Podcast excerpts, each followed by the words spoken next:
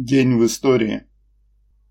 22 октября 1887 года родился Джон Рид, деятель американского рабочего движения, публицист и писатель, один из основателей Коммунистической партии США. Осенью 1917 года он был в Петрограде, наблюдал события Великой Октябрьской социалистической революции и написал об этом книгу «Десять дней, которые потрясли мир». 22 октября, 9 октября по старому календарю 1917 года проходит многотысячный митинг рабочих Обуховского завода в Петрограде. Рабочие приняли резолюцию с требованием свержения буржуазного правительства и создания советской власти. В тот же день 22 октября, 9 октября по старому календарю 1917 года Петроградский совет рабочих и солдатских депутатов решил создать военно-революционный комитет по обороне Петрограда. 22 октября 1918 года прошло объединенное заседание Всероссийского Центрального исполнительного комитета в ЦИК Московского совета, фабрично-заводских комитетов и профессиональных союзов. Участники приняли резолюцию по докладу Владимира Ильича Ленина. В ней подчеркивалась необходимость укрепления Красной Армии и в особенности советских войск Южного фронта. Владимир Ильич Ленин на заседании в ЦИК произнес фразу «Всякая революция лишь тогда чего-нибудь стоит, если она умеет защищаться.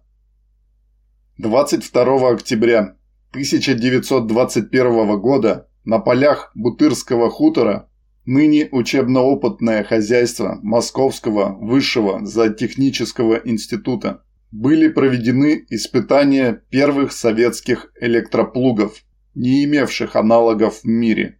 На испытаниях присутствовал Владимир Ильич Ленин.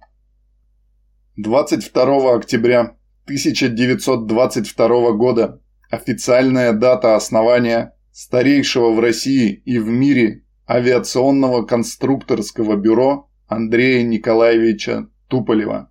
Ныне открытое акционерное общество Туполев. В этот день Высший совет народного хозяйства ВСНХ организовал при Центральном аэрогидродинамическом институте имени профессора Николая Егоровича Жуковского, ЦАГИ, комиссию по постройке металлических самолетов. За 90 лет существования в стенах конструкторского бюро КБ Туполева было разработано более 300 проектов различных типов летательных аппаратов, малых судов и аэросаней. Около 100 проектов были реализованы в металле, а более 50 находились в серийном производстве. Выпущено свыше 18 тысяч самолетов. 22 октября 1922 года Владимир Ленин в последний раз председательствовал на Совете народных комиссаров, созданном им верховном органе власти Советской России. Еще не образован Советский Союз, но его каркас постепенно складывается – и цементом нового государства стала партия большевиков, созданная Лениным. 22 октября 1929 года родился Лев Иванович Яшин, советский футболист, тренер, заслуженный мастер спорта СССР, герой социалистического труда, лучший вратарь 20 века, член КПСС с 1958 года. 22 октября 1942 года советские войска уничтожили немецко-финский десант, пытавшийся захватить остров Сухо и прервать Ладожскую коммуникацию, по которой шло снабжение Ленинграда.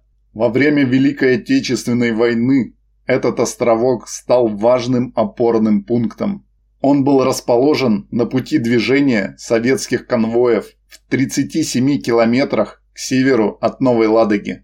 Контролировал значительный район южной части Ладожского озера и прикрывал отходы к Волховской губе и Новой Ладоге, где располагалась главная база Ладожской флотилии. В сентябре 1942 года здесь была установлена трехорудийная батарея противокатерной обороны и три пулемета. В ночь на 22 октября 1942 года гарнизон острова при поддержке авиации и кораблей Ладожской военной флотилии отразил нападение десантного отряда противника на 30 судах, пытавшегося захватить остров и маяк. Командир обороны острова Иван Константинович Гусев 22 октября написал в записной книжке «Четвертый час сильный рукопашный бой. Батарею бомбят самолеты. У нас из 70 осталось 13, раненых 32, остальные пали. Пушек 3, сделали по 120 выстрелов. Из 30 вымпелов потопили 16 барж. Одну взяли в плен. Побило много фашистов. После войны на острове была расположена метеостанция. С 1991 года остров является необитаемым. Последние смотрители маяка покинули его несколько лет назад. Однако сам маяк, зажженный еще в СССР, функционирует исправно. 22 октября 1944 года войска Карельского фронта вышли на государственную границу СССР с Норвегией. Освобождение стран Балтии завершилось с окончанием Мемельской операции 22 октября 1944 года. С учетом оставшихся после раздела Польши земель, Украина была освобождена в результате Восточно-Карпатской операции, завершившейся 28 октября 1944 года. Глубокой осенью 1944 года Красная Армия очистила от захватчиков Мурманскую область, освободила незамерзающие порты в Баренцевом море. В результате наступательных операций 1944 года вся территория СССР была освобождена от фашистских захватчиков. Государственная граница СССР на всем протяжении была полностью восстановлена. 22 октября 1975 года впервые в мире спускаемый аппарат автоматической станции Венера-9 совершил мягкую посадку на невидимую в это время с Земли освещенную сторону Венеры. Передано на Землю телевизионное изображение поверхности планеты в месте посадки. Создан искусственный спутник Венеры. 22 октября 1977 года свой первый рейс отправился атомный ледокол «Сибирь».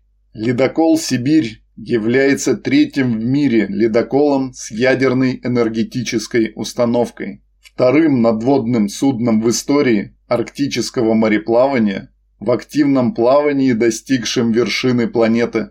25 мая 1987 года в 15 часов 59 минут ледокол «Сибирь» вышел в географическую точку Северного полюса. Также им впервые была осуществлена круглогодичная навигация на линии Мурманск-Дудинка. Ледокол был списан в 1992 году.